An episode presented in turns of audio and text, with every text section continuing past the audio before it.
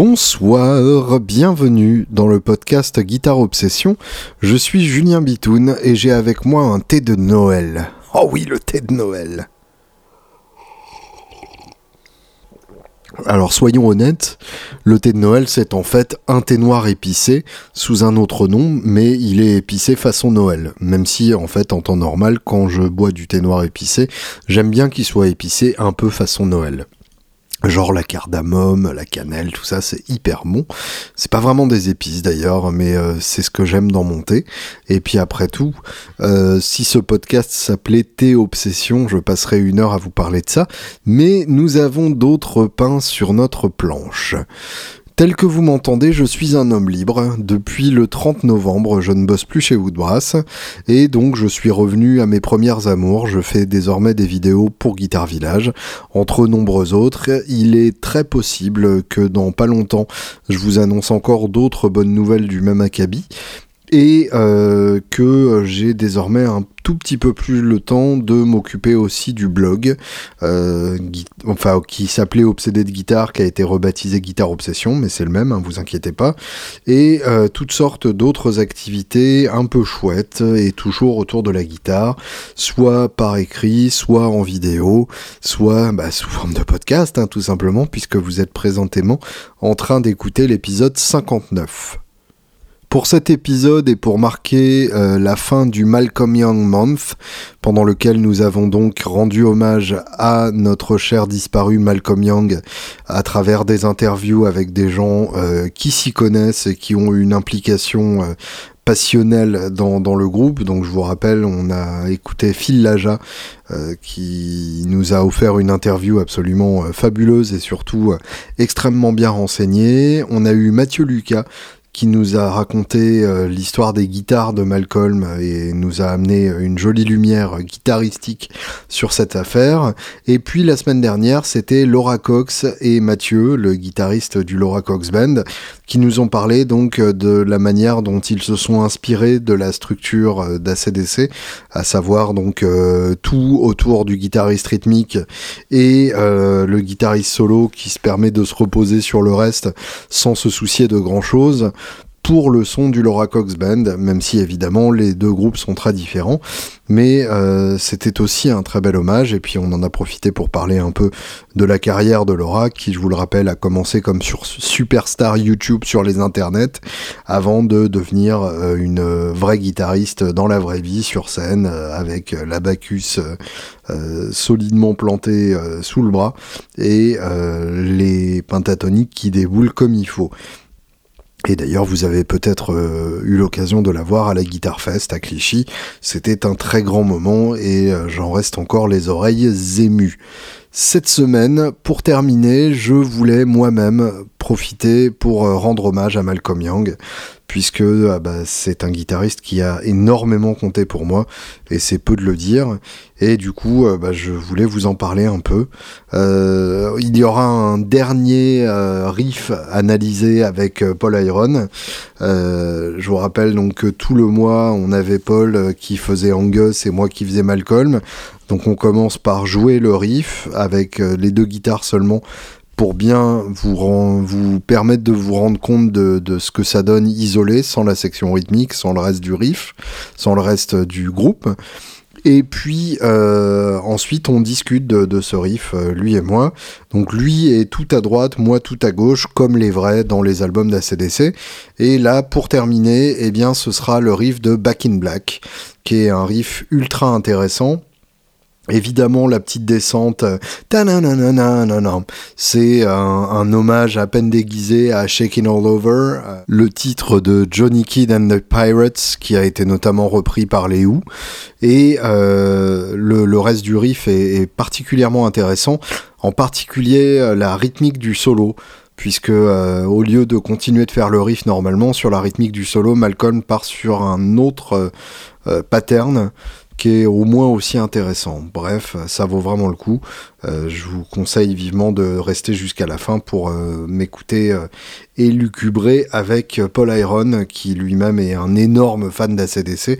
Donc du coup, c'était assez facile de, discuter de tout ça avec lui, et encore plus facile d'en jouer avec lui, puisqu'il a vraiment ça qui lui tombe naturellement sous les doigts. Je voulais donc euh, bah, tout simplement rendre hommage à Malcolm en vous faisant un peu visiter la, discographie passée du groupe, euh, puisque la discographie future, je n'en ai pas grande idée, même si on parlait avec, euh, notamment avec Hill Laja d'un enregistrement avec Axel Rose. J'ai hâte d'écouter ce que ça pourrait donner. Et je dis ça sans aucune ironie, j'ai vraiment hâte d'écouter ce que ça donnera à partir du moment où de toute façon il faut euh, accepter l'idée qu'il n'y aura pas d'album d'ACDC comme on les connaissait avant, eh bien euh, l'idée d'avoir des albums d'ACDC très différents avec même carrément un autre chanteur, euh, c'est pas si révoltant que ça et en tout cas musicalement ça peut avoir un intérêt. Donc je, je demande à voir et je demande surtout à écouter. La carrière d'ACDC, eh bien, c'est une histoire de famille depuis le départ, c'est-à-dire que Angus et Malcolm sont euh, le, les deux petits derniers d'une fratrie gigantesque de sept enfants, je crois, euh, et sont nés à Glasgow, en, Écosse. Et euh, quand ils étaient petits, eh bien, leurs parents sont partis avec une partie de la famille. tous les frères n'ont pas déménagé avec les parents à euh, Sydney en Australie, enfin dans, le, dans la banlieue de Sydney, euh, à une époque où euh, il n'était pas facile de vivre en Écosse. À, à, cette époque, l'année où ils ont déménagé, Glasgow a connu une, un, hiver particulièrement rude et, une quasi période glaciaire qui a fait que le gouvernement britannique, dans un reste de, de colonialisme et d'empire britannique qui s'étendait sur le monde entier, euh, faciliter l'installation en Australie des, citoyens euh, britanniques et, écossais. Et du coup, la famille Young a profité de ça pour déménager et se sont retrouvés donc à Sydney où euh, George Young, qui était le grand frère de, Malcolm et, d'Angus, a monté avec Harry Vanda le groupe The Easy Beats. Alors les Easy Beats, euh, on ne connaît pas forcément très bien en France, mais euh, en Australie, c'était un carton absolument monumental. Il euh, y a qu'à voir les, les images d'archives de ce qu'ils ont appelé la Easy Fever. Alors évidemment, on, peut immédiatement voir le parallèle entre la Beatlemania et la Easy Fever. Eh bien, euh, les Easy Beats, c'était vraiment la réponse australienne aux Beatles. Euh, leur tube date de 1965 et c'est Friday on My Mind. Euh, Friday on My Mind qui a été repris notamment par, par Bowie, qui l'a choisi pour son album de reprise Pin-Ups. Euh, Springsteen l'a reprise aussi, Gary Moore l'a reprise.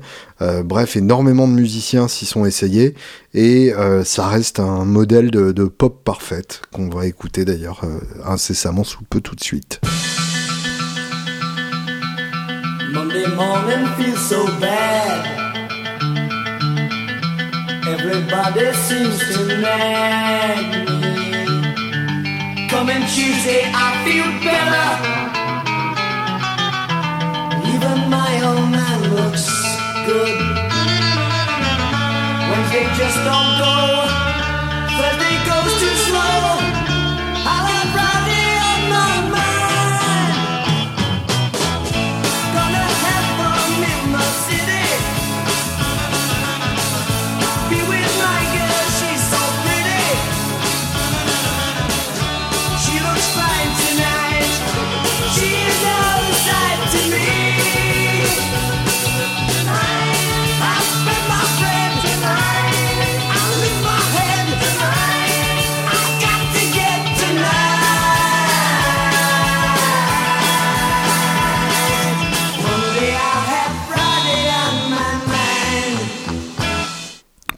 Qu'est-ce que c'est bon C'est une de ces fois où quand je prépare le podcast, en général, je ne réécoute pas les morceaux à part pour les caler.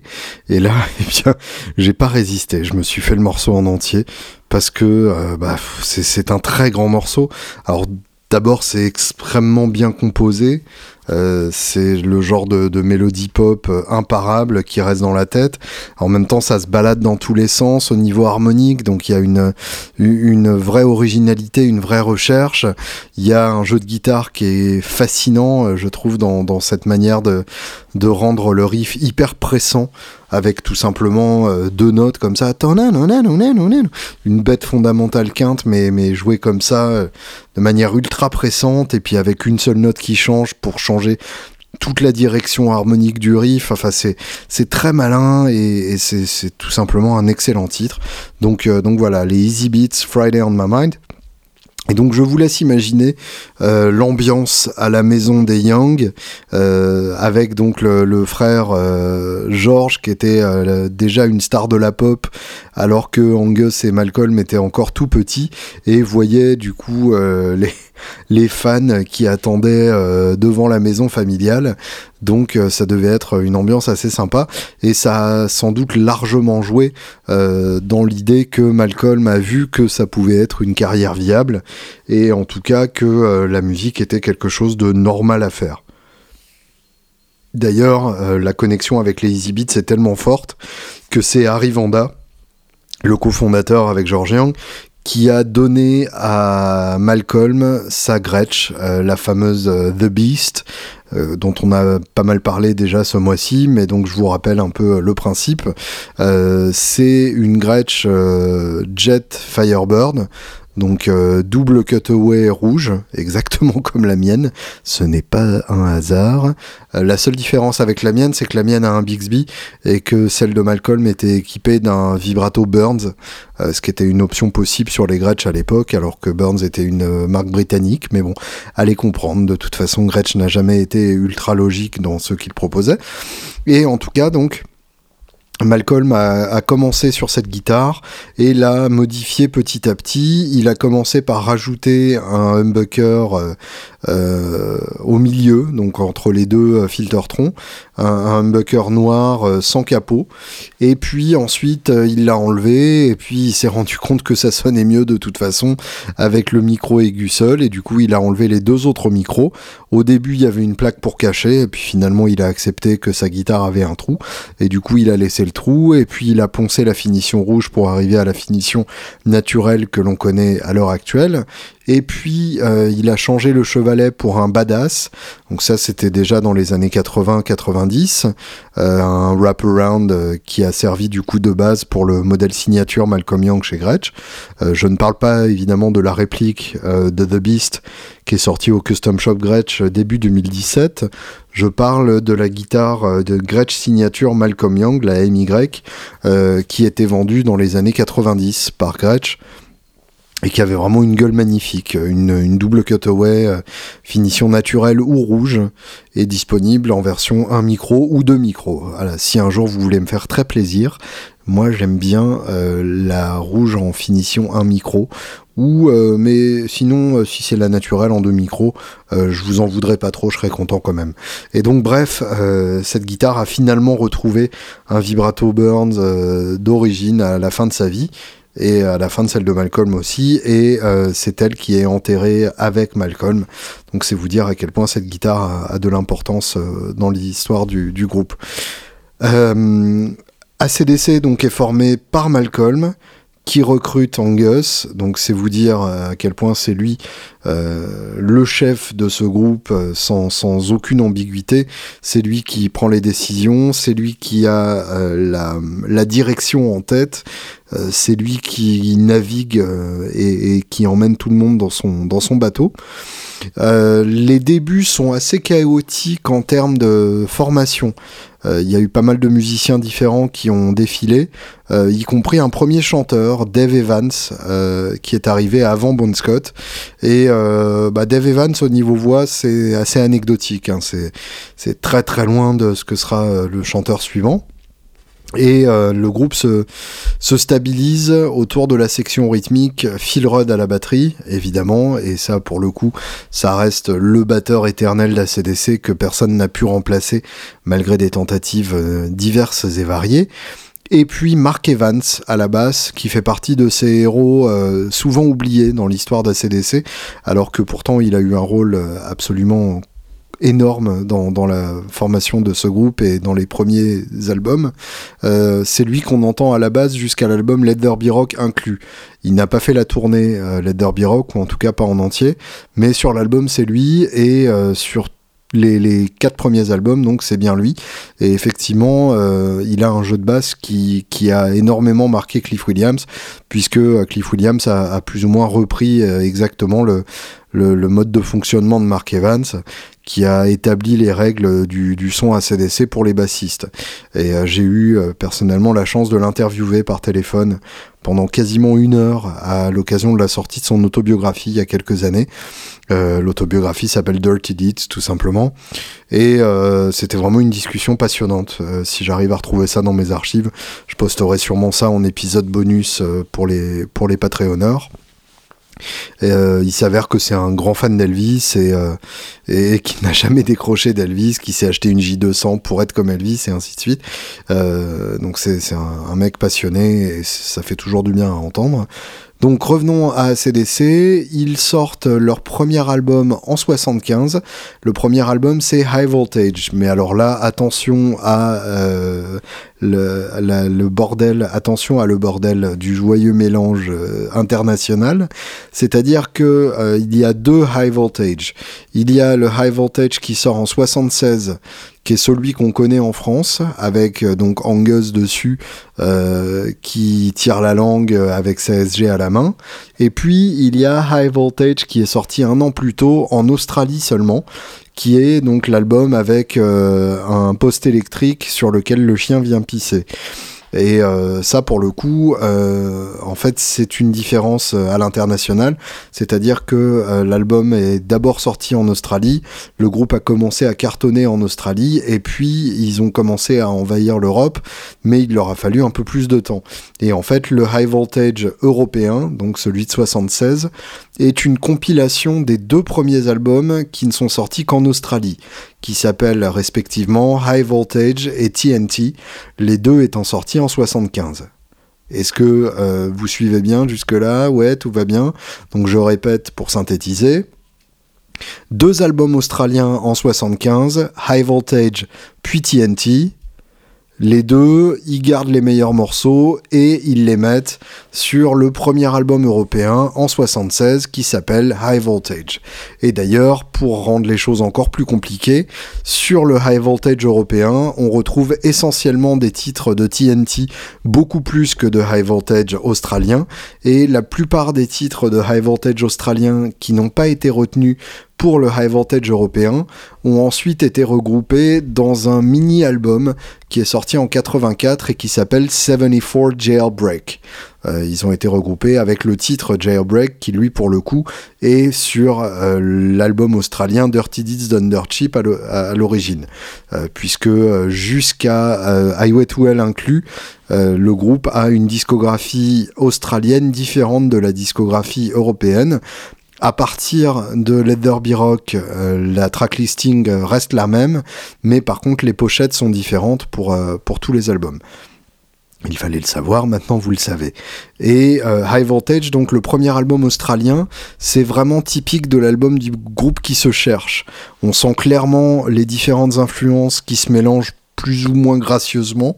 On sent donc l'influence glam de euh, Malcolm Young, qui était un gros fan de T-Rex, euh, dans des titres comme euh, Stick Around ou Little Lover, qui a un côté euh, un peu balade adolescente qui est, qui est très rigolote. on sent le côté Chuck Berry dans un titre comme Show Business.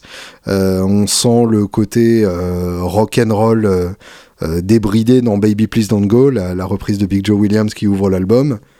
Et on trouve même une balade Love Song, qui est la seule balade jamais enregistrée par le groupe et qui est l'occasion pour Bon Scott de montrer la facette la plus sensible de sa voix, euh, une facette qu'il avait déjà exposée dans ses groupes précédents, euh, Fraternity et les Valentines, puisque Bon Scott était à l'origine un chanteur hippie avec euh, des, des, des mutton chops gigantesques, des rouflaquettes, comme ça qu'on dit en, français, et bah, là pour le coup le, premier album donc euh, le, High Voltage australien c'est pas forcément l'album indispensable pour se mettre au groupe.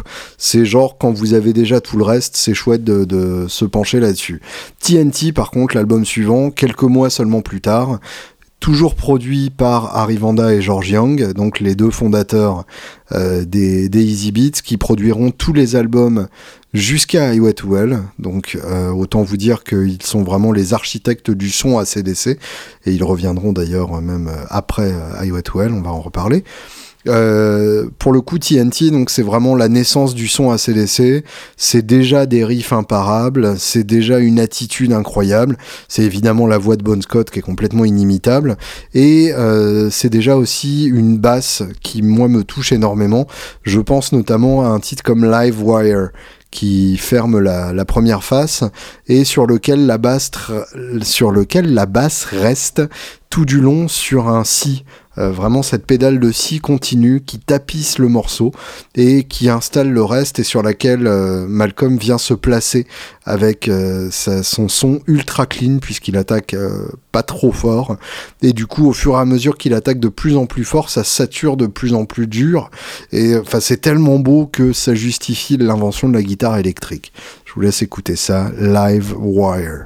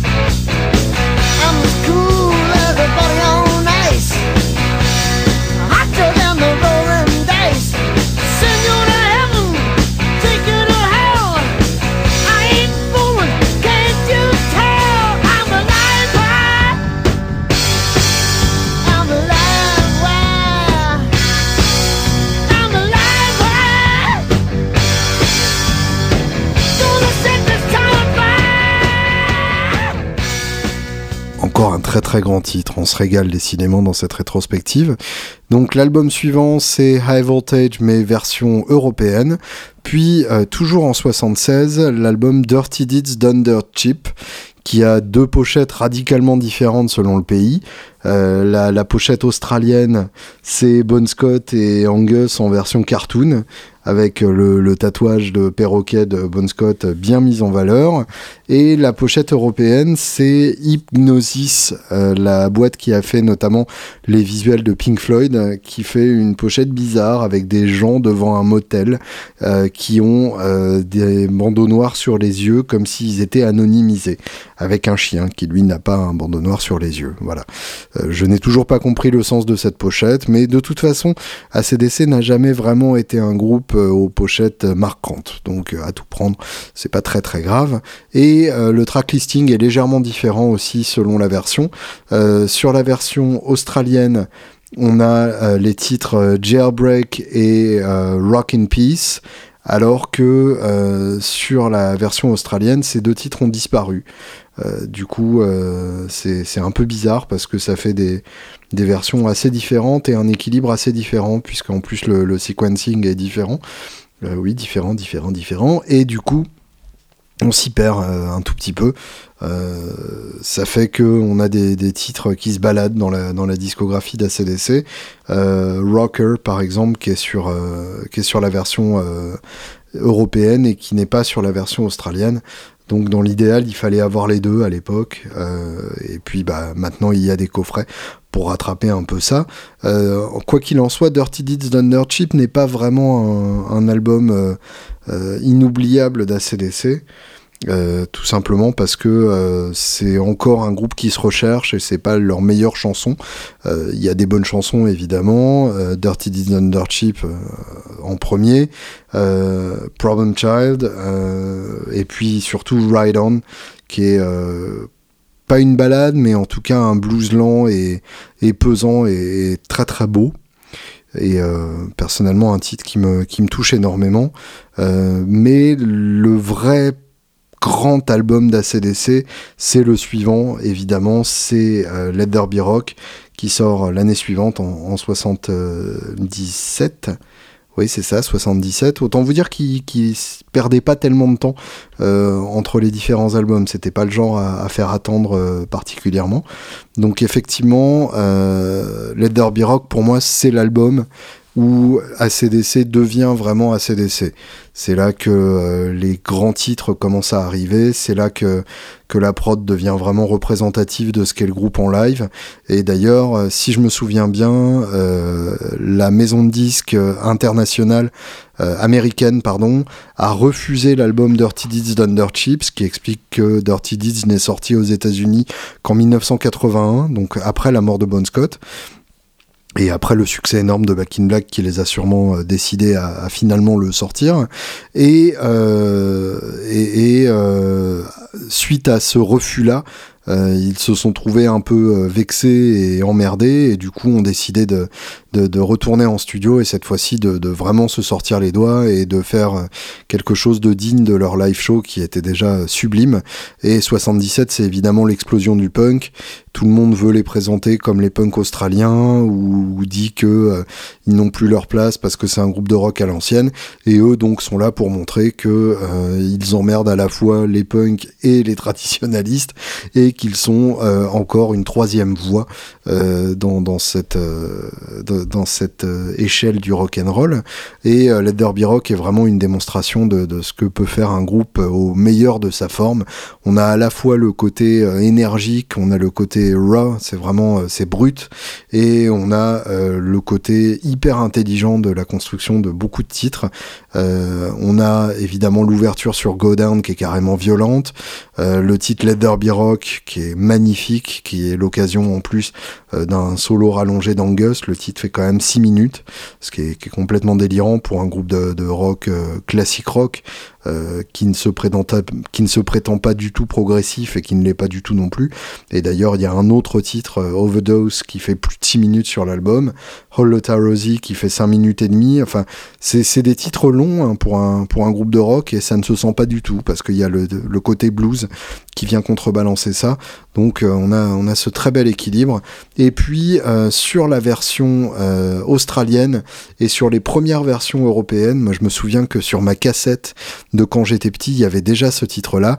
Il y a le titre Crapsody in Blue qui est un de mes titres préférés d'ACDC, toute époque et tous albums confondus.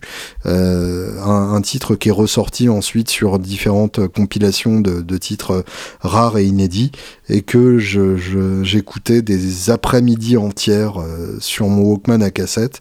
Je me souviens qu'il était en fin de face et que du coup euh, je rembobinais euh, de l'autre côté et qu'avec l'auto-reverse ça me permettait de le réécouter sans arrêt.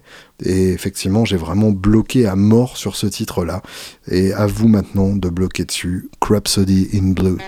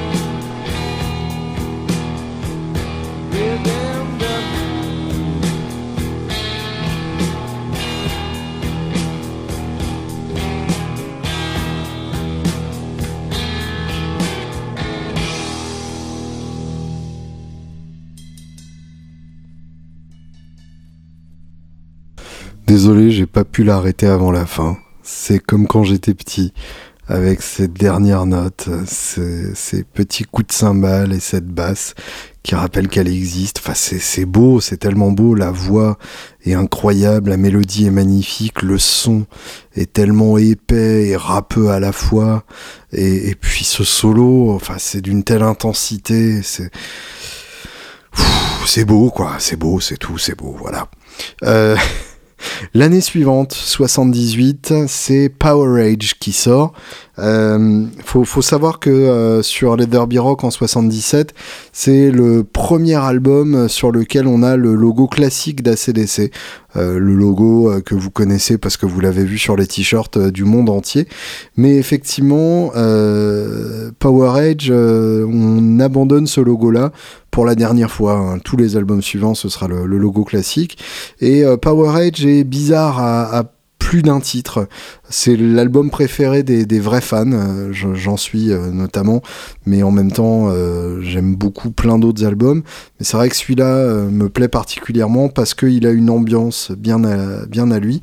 on a un son un peu plus rond et un peu plus sombre que les Derby Rock, moins agressif, moins punk, et en même temps, il y a encore des très gros riffs, mais l'ambiance générale est plus bluesy, plus posée. Euh, plus, un peu plus triste, je dirais. Et, euh, en même temps, euh, c'est le sommet vocal de, de Bon Scott aussi. ça s'ouvre sur Rock and Roll Damnation, qui est vraiment le, le, gros titre de, de l'album, au même titre que Riff Raff et Sin City, qui sont vraiment les, les trois titres connus et qui sont entrés ensuite dans, dans le dans le répertoire dans le répertoire live du groupe. Euh, Down Payment Blues, qui est euh, le titre préféré de Francis Zegut et de beaucoup d'autres musiciens euh, et, et, fans du groupe. Et effectivement, c'est un titre euh, très intéressant à, plus d'un titre. Euh, oui, ça fait beaucoup de titres, effectivement. Gimme a Bullet, qui est, un groove imparable, le genre de groove qui s'installe et qui ne se barre jamais. Euh, What's Next to the Moon, qui est, un riff que j'adore. Gone Shootin', euh, dont on parlait avec Mathieu Lucas, je crois, qui est là encore un très très beau groove. Et la fin, Up to My Neck in You et Kicked in Notice, donc même, même remarque, ça groove d'enfer, ça arrive d'enfer, ça chante d'enfer. Bref, c'est un album incroyable. Et puis, un titre que j'ai découvert sur le tard, Cold Hearted Man, qui était sur la première euh, édition du, vinyle euh, européen. J'ai donc réussi à en choper un sur, euh, sur eBay quand j'étais petit, puisque je cherchais avidement les, titres inédits du groupe quand j'étais petit, puisqu'il n'y avait pas YouTube et du coup c'était très difficile d'écouter ces morceaux et il fallait vraiment trouver l'album, le, le, disque sur lequel il se trouvait. Et euh, j'ai un faible pour ce titre-là. Je pense tout simplement parce que j'y suis arrivé en vraiment le cherchant activement. Mais euh, si ça se trouve, ça va vous plaire aussi. Cold Hearted Man, un titre inédit jusqu'à euh, jusqu'à la sortie du coffret Backtracks, je dirais. Donc ça doit dater de 2009 ou 2010, quelque chose dans le genre.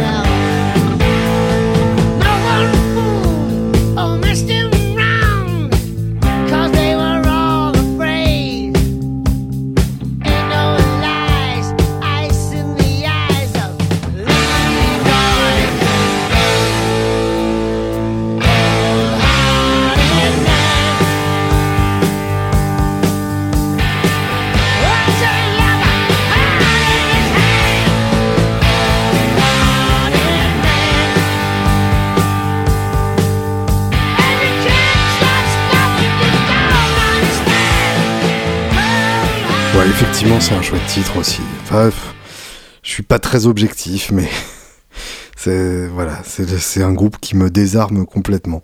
Suite à Power Age, donc on a deux albums live, et oui, euh, on a d'abord l'album live euh, From the Atlantic Studios qui est euh, sorti en 78 et euh, qui en fait est sorti euh, juste avant Power Age ou en tout cas correspond à, un concert pré-Power Age puisqu'on n'a aucun titre de Power Age dessus, mais qui est sorti bien après, qui a longtemps circulé comme un pirate et qui, qui moi m'a plu énormément quand j'ai eu l'occasion de le découvrir enfin, puisque je chassais les pirates d'ACDC sur Paris à l'époque où on pouvait trouver des pirates chez, certains disquaires comme Jussieu Musique à Jussieu ou, euh, Opus euh, de, Saint-Ouen, il y avait quelques vendeurs de pirates.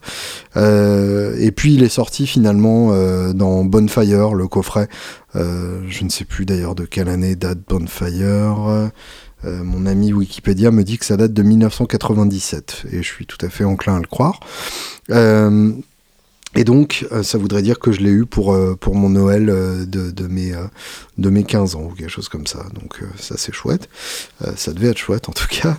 et Live from the Atlantic Studios, c'est en fait un live pour la radio qui a été enregistré à New York et euh, le groupe donc est aux, États-Unis et euh, a tout approuvé et on le sent vraiment dans leur manière de jouer.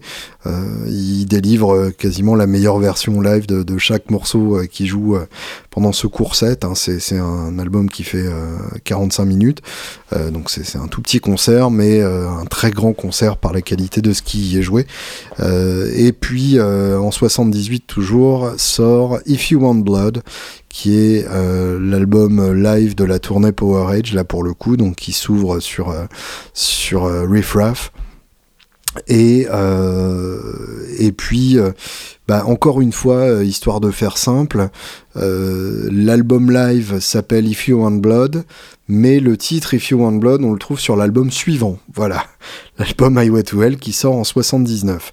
Avant ça, on va s'écouter un passage de The Jack, extrait du live from the Atlantic Studios, euh, parce que pour le coup, il y a un passage au milieu euh, où Malcolm euh, fait des voicings bien particuliers pour la rythmique du solo d'Angus et je voulais vraiment vous faire écouter ça. Pour moi, c'est un des grands moments de la discographie d'ACDC.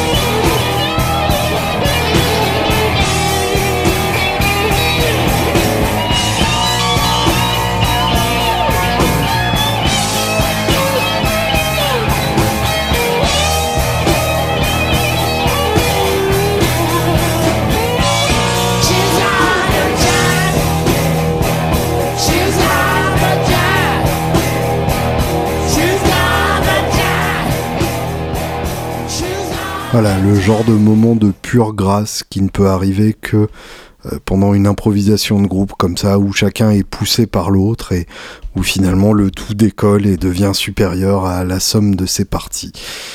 The Jack, donc live from the Atlantic Studios. L'album suivant, c'est évidemment Highway to Hell, et là, c'est le grand album. C'est celui par lequel j'ai découvert le groupe. C'est celui par lequel une grande partie de l'univers a découvert le groupe. Et euh, bah, c'est justifié hein, puisqu'il n'y a pas vraiment de meilleur album pour découvrir le groupe. C'est celui où euh, les morceaux sont les plus immédiats. C'est celui où c'est composé sans aucun morceau de remplissage. Chaque morceau est absolument parfait et justifie pleinement sa place sur l'album. Il n'y a aucun morceau où on se dit euh, ah ouais ils ont fait ça parce qu'il fallait mettre un album en plus un titre en plus pour finir l'album, tout ça. Non, là, on n'est vraiment pas là-dedans. Euh, chaque titre est indispensable et chaque titre est un classique de la discographie du groupe. Euh, c'est le premier album pour lequel il bosse avec quelqu'un d'autre que euh, Harry Vanda et George Young.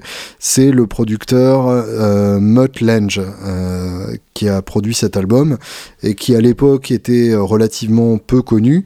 il était connu pour son travail avec les Boomtown Rats qui est le groupe de Bob Geldof, que vous connaissez peut-être euh, comme étant euh, le fondateur du Live Aid et euh, l'acteur principal de The Wall, le film de Pink Floyd. Et les Boomtown Rats, c'est les auteurs du film, du titre Tell Me Why I Don't Like Mondays, Tell Me Why I Don't Like Mondays. Voilà, qui est un titre beaucoup plus glauque que ce qu'on pourrait penser. Et en tout cas, donc Mutt n'était pas encore le, le producteur énorme qu'il devait viendra ensuite. Et grâce à ACDC, il va devenir complètement énorme, puisqu'il peaufine vraiment sa méthode de production avec, euh, avec le groupe, et il l'appliquera ensuite euh, exactement de la même manière pour Def Leppard, pour les deux albums énormes de Def Leppard, c'est-à-dire euh, Hysteria et Pyromania. les, deux étant vraiment les, deux albums les plus vendus de, de Def Leppard de très loin avec euh, cette même recette euh, qui consiste à avoir des chœurs euh, quadruplés et avec 4000 personnes qui chantent en même temps et des énormes riffs avec un son de caisse claire bien réverbéré. Alors c'est pas aussi daté sur l'album d'ACDC, mais on sent que cette tendance est, finalement pas si loin que ça et que Mutt se faisait les dents sur, sur ACDC avant de s'attaquer à Def Leppard, ce qui a, ce qui a réussi au deux groupes, donc finalement, c'est pas très grave. Il a aussi fait l'album Fort de, Foreigner, euh, qui est un album ultra vendu et ultra connu, euh, sur lequel on trouve euh, les singles Jukebox Hero ou Breaking Up. Donc c'est encore une fois un, grand album. Et puis il a bossé avec à peu près tout le monde. Il a même bossé avec Shania Twain et Britney Spears. Donc autant vous dire que c'est un homme qui a un, CV de producteur euh, long comme le bras. Et euh, je pense euh, que c'était exactement ce dont ACDC avait besoin à l'époque. C'est-à-dire que jusque là ils avaient fait des albums qui étaient grandioses mais qui étaient peut-être encore un peu brut et encore un peu euh, un peu trop euh, mal poli et, de, de guingois pour vraiment plaire au grand public. Et là euh, avec I Well ils ont un album imparable indéniable un album que personne ne peut surpasser à l'époque et que personne n'a pu entre temps et qui montre vraiment le groupe pour ce qu'il est c'est-à-dire l'alliance d'une véritable machine à riff en la personne de Malcolm d'un des chanteurs les plus personnels et les plus bluesy du rock avec Malcolm et d'un soliste euh, épileptique euh, euh, dans son jeu mais infiniment doué dont le vibrato fait évidemment beaucoup penser à Paul Kossoff de Free et dont le choix de notes est toujours irréprochable. Chaque solo de, de High Well est un petit monument au sein du morceau à chaque fois et surtout complète parfaitement le morceau euh, sans aller à l'encontre de son propos musical, bien au contraire en complétant ce que, ce que le morceau essaye de dire par ailleurs. Donc c'est vraiment ce genre d'album parfait d'un bout à l'autre, il n'y a, rien à dire, euh, si ce n'est qu'il faut l'écouter de toute urgence. Euh, plutôt que euh, de choisir euh, un titre à vous faire écouter, parce que je pense que vous connaissez tous cet album par cœur et si ça n'est pas le cas, c'est la honte absolue. J'ai envie de vous faire écouter une reprise de Walk All Over You par Anthrax parce que je sais que Anthrax a, a, beaucoup repris ce morceau en concert et Anthrax est particulièrement doué pour les reprises euh, improbables. Euh, ils ont notamment repris euh, Black Math des White Stripes, et en soi c'est une version excellente.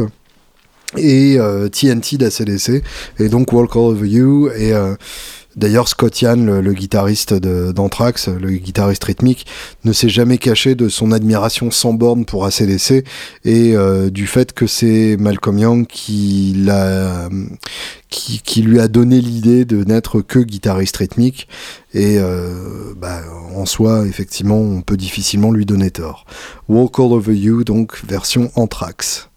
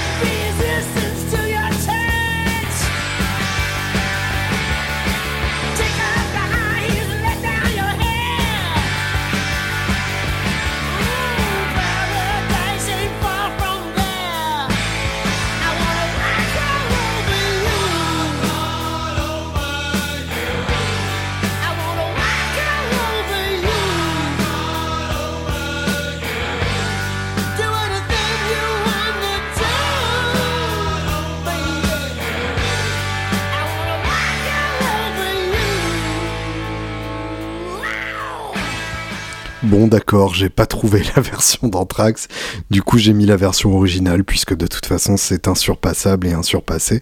Je les avais vus la faire en live donc j'étais certain que je pourrais trouver ça facilement euh, sur les internets mais j'ai été trahi par les internets. Je saurais m'en souvenir YouTube. En tout cas, euh, un très très grand titre, Walk All Over You, comme tous les titres euh, de Highway to Hell. Highway to Hell qui est vraiment le l'album par lequel ACDC a commencé à, conquérir le monde pour de vrai. Euh, le premier album qui a été euh, sérieusement vendu partout, euh, qui a été supporté par une tournée à la hauteur du groupe et qui commençait à, les faire vraiment entendre partout, jusqu'à évidemment la mort tragique de Bon Scott le, le, 20 février 1980. Et bah, le groupe n'a pas perdu de temps pour le remplacer, puisque c'est un groupe qui a toujours eu une mentalité de, de guerrier où vraiment euh, c'est marche ou crève. Euh, de toute façon, euh, si ton pote tombe, bah, tu continues d'avancer puisque tu es au front. Et du coup, Back in Black est sorti en 1980, deux ou trois mois après la, mort de, de, Bon Scott. En tout cas, a été enregistré deux mois après. et il est sorti en juillet, le 25 juillet. Donc euh, ça, fait pile 5 mois après la mort de Bon Scott. Donc autant vous dire que, c'est une, euh, une sortie euh, assez impressionnante et euh, qui laisse penser que euh, il avait en grande partie euh, Bon Scott avait en grande partie écrit les titres de, Back in Black avant que avant de mourir. Là dessus je, crois qu'il y a eu un bouquin qui est sorti il y a pas très longtemps et sur lequel je me pencherai peut-être parce que ça vaut ça vaut le coup de, de s'intéresser à ça. Et donc il a été remplacé par Brian Johnson qui évidemment est resté le chanteur euh, jusqu'à l'année dernière euh, où il a été remplacé par Axel Rose après s'être barré pour des problèmes d'audition qui cachent probablement des, des politiques internes à la con. Brian Johnson qui est resté le nouveau pendant toute sa carrière dans la CDC. Faut dire qu'effectivement, passer derrière un mort qui en plus était légendaire, qui en plus était mystérieux, qui avait une voix incroyable et euh, qui est mort alors que le groupe était au sommet de, sa popularité, euh, c'est toujours difficile de, passer derrière. Donc euh, effectivement, Brian Johnson a, toujours eu un, statut un peu compliqué dans le groupe et en même temps a réussi à se faire accepter des fans. Et quand on voit Back in Black, bah effectivement, il y a, de quoi l'accepter assez facilement. c'est l'autre très grand album d'ACDC. Là aussi, il est parfait d'un bout à l'autre. Là aussi, il est produit par Mutt Et là aussi, chaque titre est, incroyable. Euh, Hell's Bells, Shoot to Thrill, What Do You Do for Money Honey, que, j'ai entendu jouer par Christophe Godin, et ça, peu d'entre nous peuvent s'en vanter. Giving the Dog a Bone, Let Me Put My Love Into You, qui est un de mes titres préférés euh, en termes de le nom du titre. Laisse-moi mettre mon amour en toi, je trouve ça très beau. Back in Black, You Shook Me All Night Long, Have a Drink on Me, Shake a Leg et Rock and Roll and Noise Pollution. C'est vraiment que du très bon. Et dans tout ça, je vous propose d'écouter Have a Drink on Me, ne serait-ce que pour son intro, qui est en fait du John Lee Hooker, mais avec les doigts dans la prise. Et ça, c'est beau.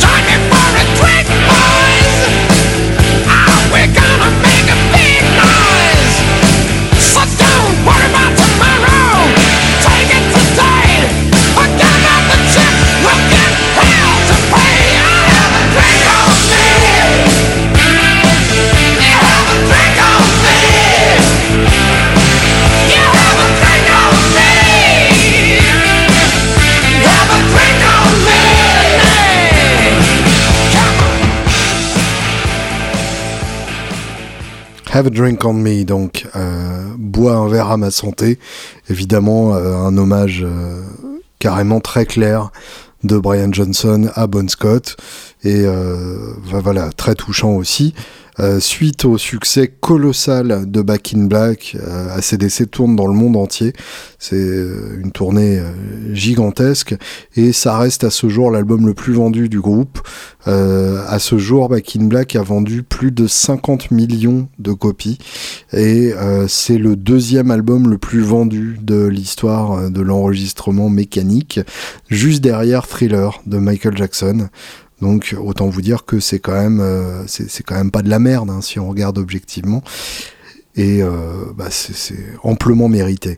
Euh, For Those About to Rock We Salute You en 81, le dernier album produit par Muttlange et je dirais celui de trop, c'est-à-dire que euh, ça reste un bon album parce que c'est ACDC et que euh, ils n'ont pas fait vraiment de, de, mauvais albums pour ainsi dire, mais euh, là le, le, groupe devient un groupe de hard rock un peu générique.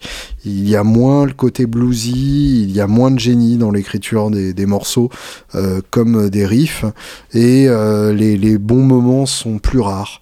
Euh, alors il y a encore des très bons moments. Moi, j'adore, euh, j'adore Snowballed, euh, j'adore Evil Walks, euh, et puis bah, c'est à peu près tout. et bon, voilà, c'est quand même un album qu'il faut écouter. Et suite à ça, donc, ACDC traverse une période de de, vrais passages à vide puisque l'album suivant c'est Flick of the Switch qui est produit par le groupe par Angus et Malcolm, donc une autoproduction. Et bah, le problème, c'est que ça s'entend, c'est-à-dire que le son est, vraiment pas très très bon. alors au niveau des morceaux, il y a vraiment des très très bon moment, mais euh, c'est voilà, c'est une production qui est un peu dure. Et puis 83, euh, c'est vraiment euh, le début de la fin pour les groupes de rock dits classiques. c'est c'est le début du trash, c'est les débuts de la new wave, autant de styles c'est l'avènement de Van Halen, autant de styles que ACDC ne pratique pas et, et ACDC paraît complètement démodé et beauf et, tout ce que vous voulez à côté de ces groupes-là et du coup euh, tombe un peu en, dans l'oubli. Euh, il y a eu des, des dates euh, parisienne ou lyonnaise d'ACDC où carrément euh, il faisait 400 personnes et euh, les gens regardaient leurs pieds euh, un peu désolés pour le groupe. Donc là c'est le début de la traversée du désert, Flick of the Switch donc en 1983. Mais on va quand même s'écouter Guns for Hire qui ouvre la phase B de l'album et qui pour moi est un très très grand titre, ainsi que Rising Power qui ouvre l'album. Tiens non, on va plutôt écouter Rising Power, c'est parti.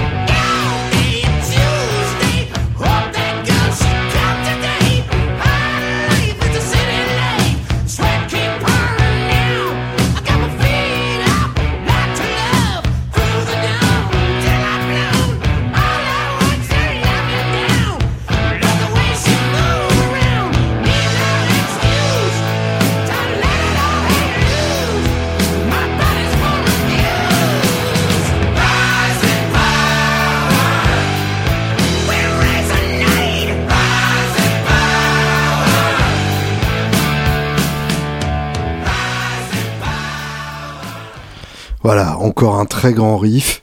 Et la preuve que tout est dans les silences. Cette maîtrise des silences dans les riffs d'ACDC, c'est vraiment. C'est magistral.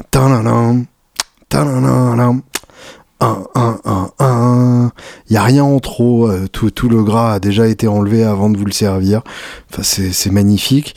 Et c'est vraiment la période difficile pour ACDC. L'album suivant, c'est Fly on the Wall. Et là, c'est carrément l'album de la débâcle, celui que les fans aiment le moins, sorti en 85 et euh, toujours produit par, euh, par Angus et Malcolm. C'est le premier album sans Phil Rudd. Et donc à la, à, la batterie, on retrouve Simon Wright, qui n'avait pas vraiment euh, la carrure d'un Phil Rudd, malgré un, album qui finalement, pour moi, tient quand même la route. Il y, a, encore des titres qui me plaisent énormément là-dessus. Euh, ne serait-ce que euh, The Pink qui commence avec une, une intro excellente euh, en, en, glissé qui, qui moi me, me parle beaucoup. Euh, un titre comme euh, Stand Up ou Back in Business. Enfin c'est, un album qui marche bien et pour moi c'est, c'est loin d'être le moins bon euh, d'ACDC Blow Up Your Video en 1988 le premier album du retour produit par Harry Vanda et George Young. Donc là, c'est euh, le groupe qui décide d'arrêter les conneries et euh, qui en 88 donc sort euh, un, un, album un album excellent, franchement. Euh, alors évidemment, la production reste d'époque et euh, c'est pas l'album le moins réverbéré de tous, mais euh, il y a encore de très bons titres, de très bons riffs.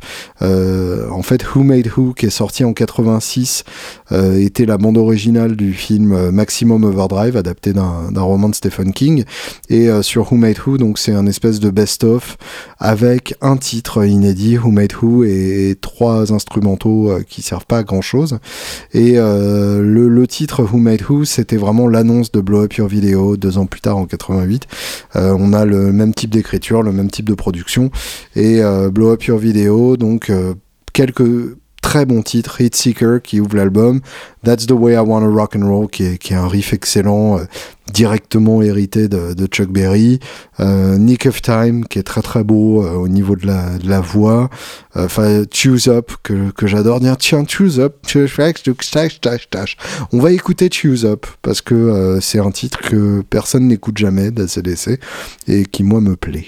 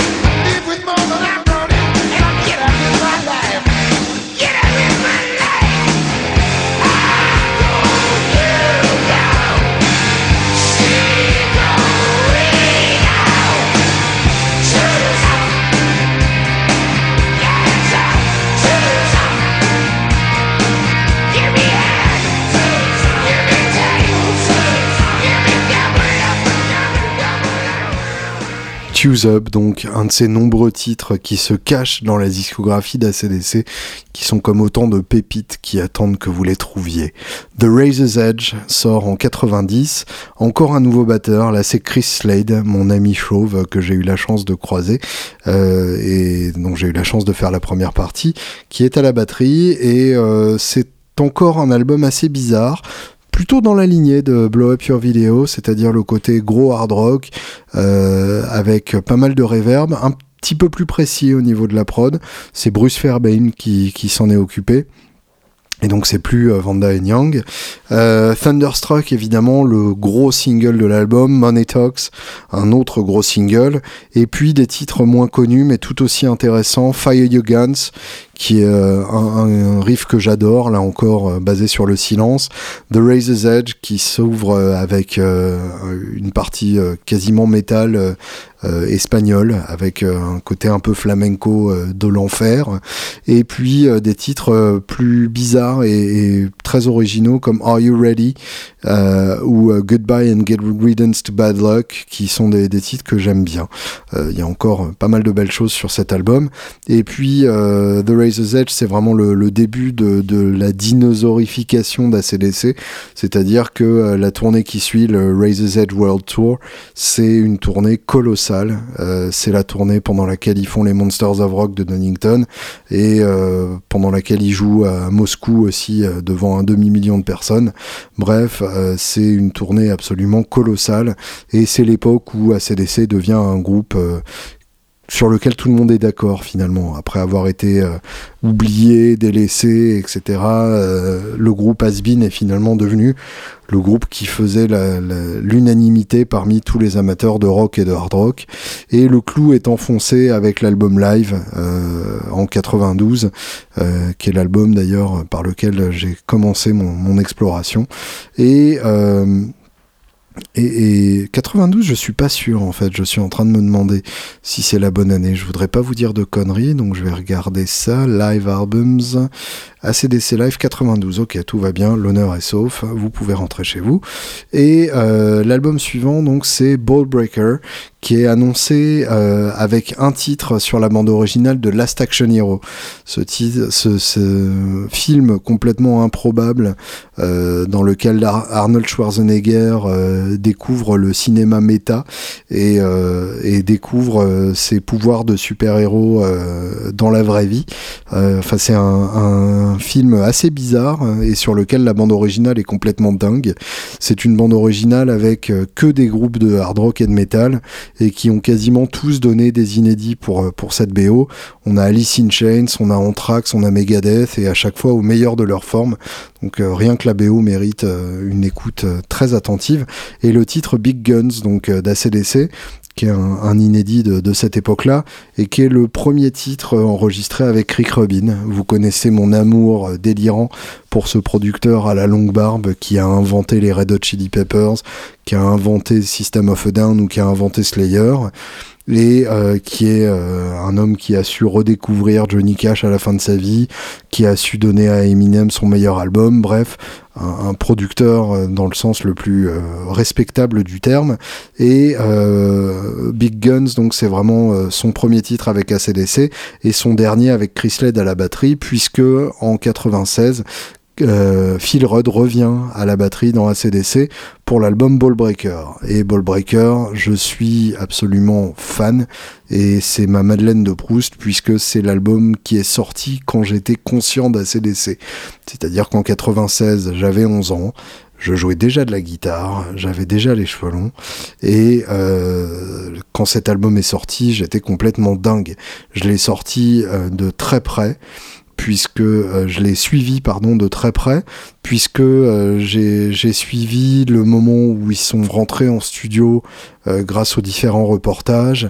J'ai suivi le tournage du clip de Hard as a Rock grâce à Hard Rock Magazine. J'ai j'ai suivi euh, toutes les interviews dans tous les magazines. J'ai suivi quand euh, Michel Drucker en a parlé dans, dans, son émission Studio Gabriel et où il a fait la blague ACDC, c'est ce que les gens disent à Jacques Chirac en ce moment, puisque c'était le, le, moment de la reprise des essais nucléaires euh, à Mururoa. Donc voilà, autant vous dire que c'est c'est une Madeleine que je ne pourrai jamais euh, regarder de façon euh, purement objective. Euh, pour moi, c'est un des albums les plus intéressants d'ACDC parce que le plus inattendu et le plus divers. Alors déjà, toutes les chansons sont bonnes. Là encore, il n'y a, a, pas vraiment de chansons de remplissage. Il y a des riffs complètement mémorables, au-delà des, des, singles qui sont eux-mêmes excellents, Hard as a Rock et Hell Caesar. Euh, et puis euh, il y a des ambiances très différentes. Le son est bien rêche, euh, bien droit, et on sent bien que que Robin a cherché à tout prix à respecter le, vrai son du groupe. Et puis on trouve des titres plutôt inattendus comme The Führer, qui est un, titre assez beau et plutôt surprenant, Boogeyman qui est, un titre ultra bluesy, Burning Alive qui est un titre quasiment triste d'ACDC, et puis euh, des, titres euh, un peu plus génériques, mais qui marchent tout aussi bien avec ce groove unique de, Phil Rudd, euh, qu'on est très content d'entendre enfin avec un son moderne, entre guillemets, et, et, qui marche, qui marche absolument sublimement. pour vous faire écouter un extrait de Ballbreaker, j'ai choisi le titre Ballbreaker, qui clôt l'album et qui pour moi est un des riffs les plus mémorables du groupe. Euh, d'autant plus dommage que le groupe n'ait jamais joué ce titre sur scène parce que vraiment euh, c'est un modèle de, de, ce qu'il peut faire de mieux. Je pense que je vais finir là-dessus d'ailleurs. Euh, encore un titre avec un silence hyper bien placé et ça mérite d'être écouté en entier et en même temps vu le temps depuis lequel je cause je me dis que je vais pas vous faire un roman sur la suite. Euh, il faut retenir quand même Steve Upper Lip qui sort en 2000, donc 5 ans plus tard. Euh, oui, Ballbreaker c'est 95 et pas 96, n'importe quoi, autant pour moi. Euh, Steve Upper Lip donc en 2000 qui est le retour de Harry Vanda et George Young, les, producteurs serpents de mer de la discothèque d'ACDC euh, et qui pour moi est le dernier bon album d'ACDC, Steve Upper Lip, qui a un peu la production parfaite, celle où on entend le mieux l'interaction entre les deux guitaristes, entre Angus et Malcolm.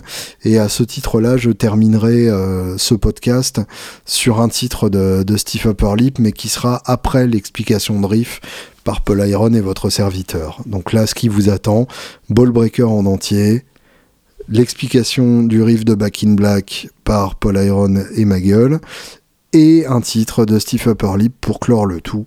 Et merci d'avoir écouté ce podcast. Bonne semaine.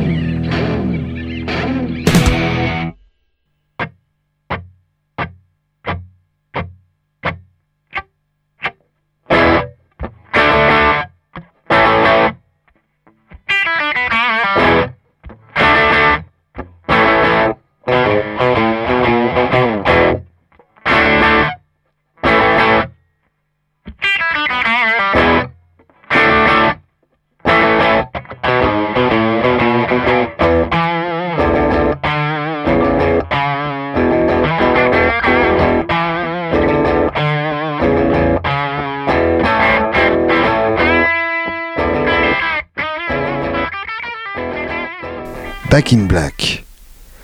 Donc là, on est vraiment dans le grand, grand, grand classique. Ouais. Évidemment, ce qui est très intéressant dans ce riff, c'est les silences. C'est, la magie du silence. Enfin, c'est comme quand t'as dit, quand, quand, quand tu manques de quelque chose, quand il arrive, à chaque fois, tu n'es que plus satisfait. Uh-huh. Et c'est, c'est ces petits temps d'attente où tu sais qu'il va y arriver quelque chose, mais en même temps, tu sais que ça arrive. Bien sûr. Et en même temps, ton cerveau euh, n'attend qu'une chose, c'est que ça reprenne. Et alors après, ce qui est intéressant dans le, dans le jeu des deux guitares là-dessus, c'est que euh, Malcolm ne fait pas la petite descente blues. Ouais. Et du coup, euh, ça c'est Angus qui le fait tout seul. En même temps, je trouve que c'est très bien. Parce que du coup, c'est. Moi, je considère cette descente pas comme une descente de gratte, mais vraiment, euh, c'est vraiment euh, l'appel du blues. Mhm. Et euh, bon, évidemment, c'est un plan à la guitare qu'on a tous essayé de faire et que plein font encore pas bien. Alors, travailler, bande de petits coquinous. Non, non, c'est vraiment le côté. Bah, ça pourrait presque être un harmonica, je trouve, qui ferait ça. Ouais, ouais, il y y a cet esprit-là, effectivement. Complètement. Et, euh, et effectivement, je pense que euh, à partir du moment où Malcolm ne le double pas, ça laisse plus de liberté aussi pour Angus. C'est-à-dire que ça, ça oblige, euh, il serait doublé, ça obligerait à faire des bends beaucoup plus justes, à, à travailler vraiment au quart de ton près. Là, c'est plus libre et il peut se permettre de le placer un peu comme il le sent. Ouais. Et ça prouve aussi que dans les parties qu'ils font, dans un riff complet, assez régulièrement il y a des passages où, euh, par exemple, nous deux on joue la même chose, mais jamais sur tout le riff. Exactement. Et ils ont bien raison, parce que sinon ça justifierait pas le fait qu'il y ait deux guitaristes. Et, et après, justement, il y a cette euh, phrase chromatique, le ta-nan, nan-nan, un-nan, un-nan, qui pour le coup est joué à deux guitares. Et là, on a vraiment cette, euh, ce- cette puissance de, de l'arrangement à deux guitares, euh, en ça que ça sépare d'autant plus le, riff en deux parties, que dans la première partie, la fin de riff, donc la, descente penta, est jouée à une guitare, alors que dans la deuxième partie, la, remontée chromatique est jouée à deux guitares. Donc c'est vraiment euh, une science de l'arrangement qui permet de, donner beaucoup plus de relief euh, que, ce qu'on aurait pu donner par défaut à, à ce riff-là. Oui, et ça prouve aussi que. Bah, t'as pas besoin d'avoir 1000 guitares sur un enregistrement pour que ça sonne Ouais. très puissant. Il suffit de les sciencer correctement. Une seule guitare, ça peut sonner super. Et eux, euh, la science à deux guitares, euh, c'est le gauche-droite de l'enfer. hein, vraiment. Bien sûr. euh, sans vouloir faire, vouloir faire de jeu de mots tout beauf. Et d'ailleurs, je voulais revenir euh, sur, euh, sur le son de la guitare de, de Malcolm. Euh, là, je, je suis sur un ampli quelconque euh, avec ma Gretsch qui fait évidemment la plupart du, du boulot avec, avec ses grosses cordes. Et c'est en fait un son clair que j'attaque très fort. D'ailleurs, on va écouter le, le son clair d'origine.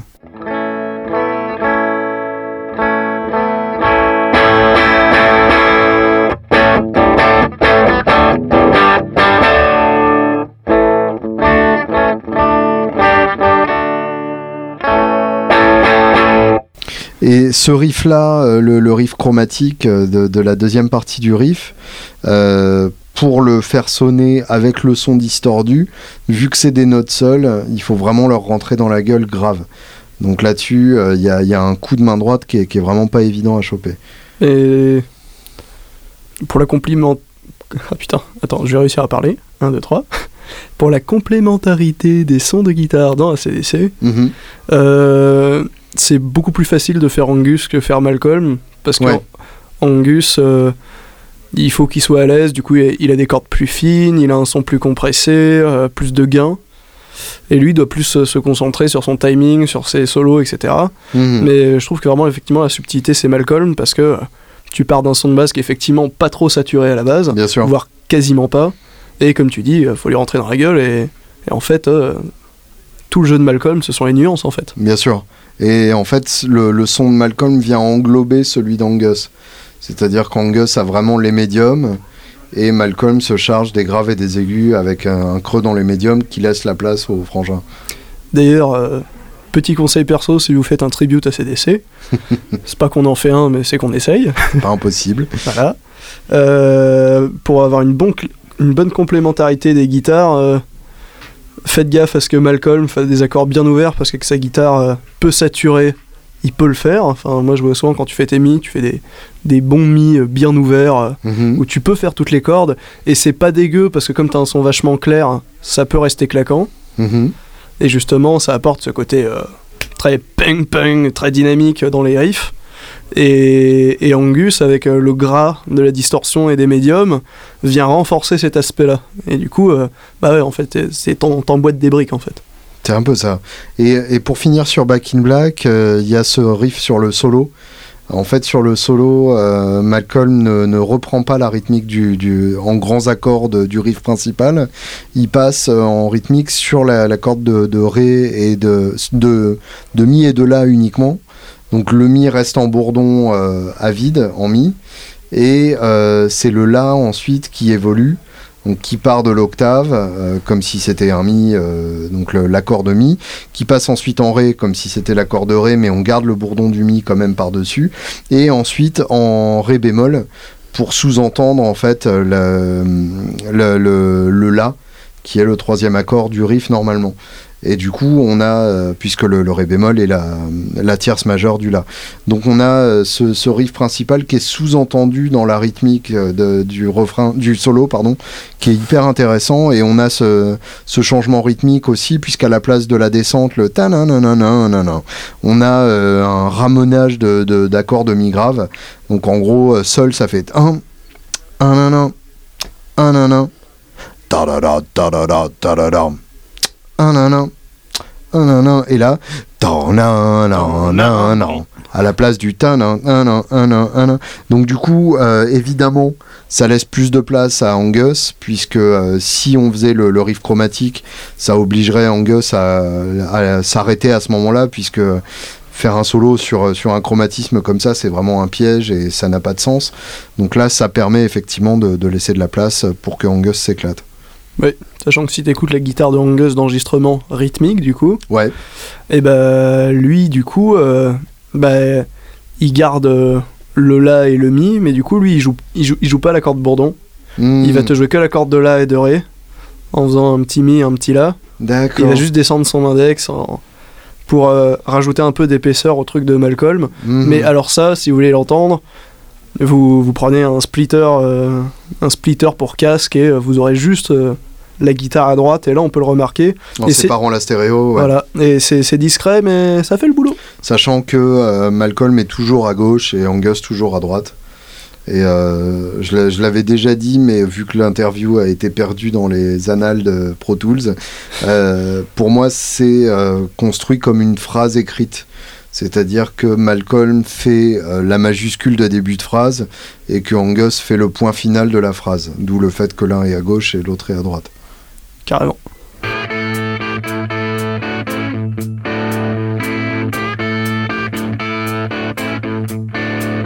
Well, I was out on a drive on a bit of a trip, looking for thrills to get me some kicks.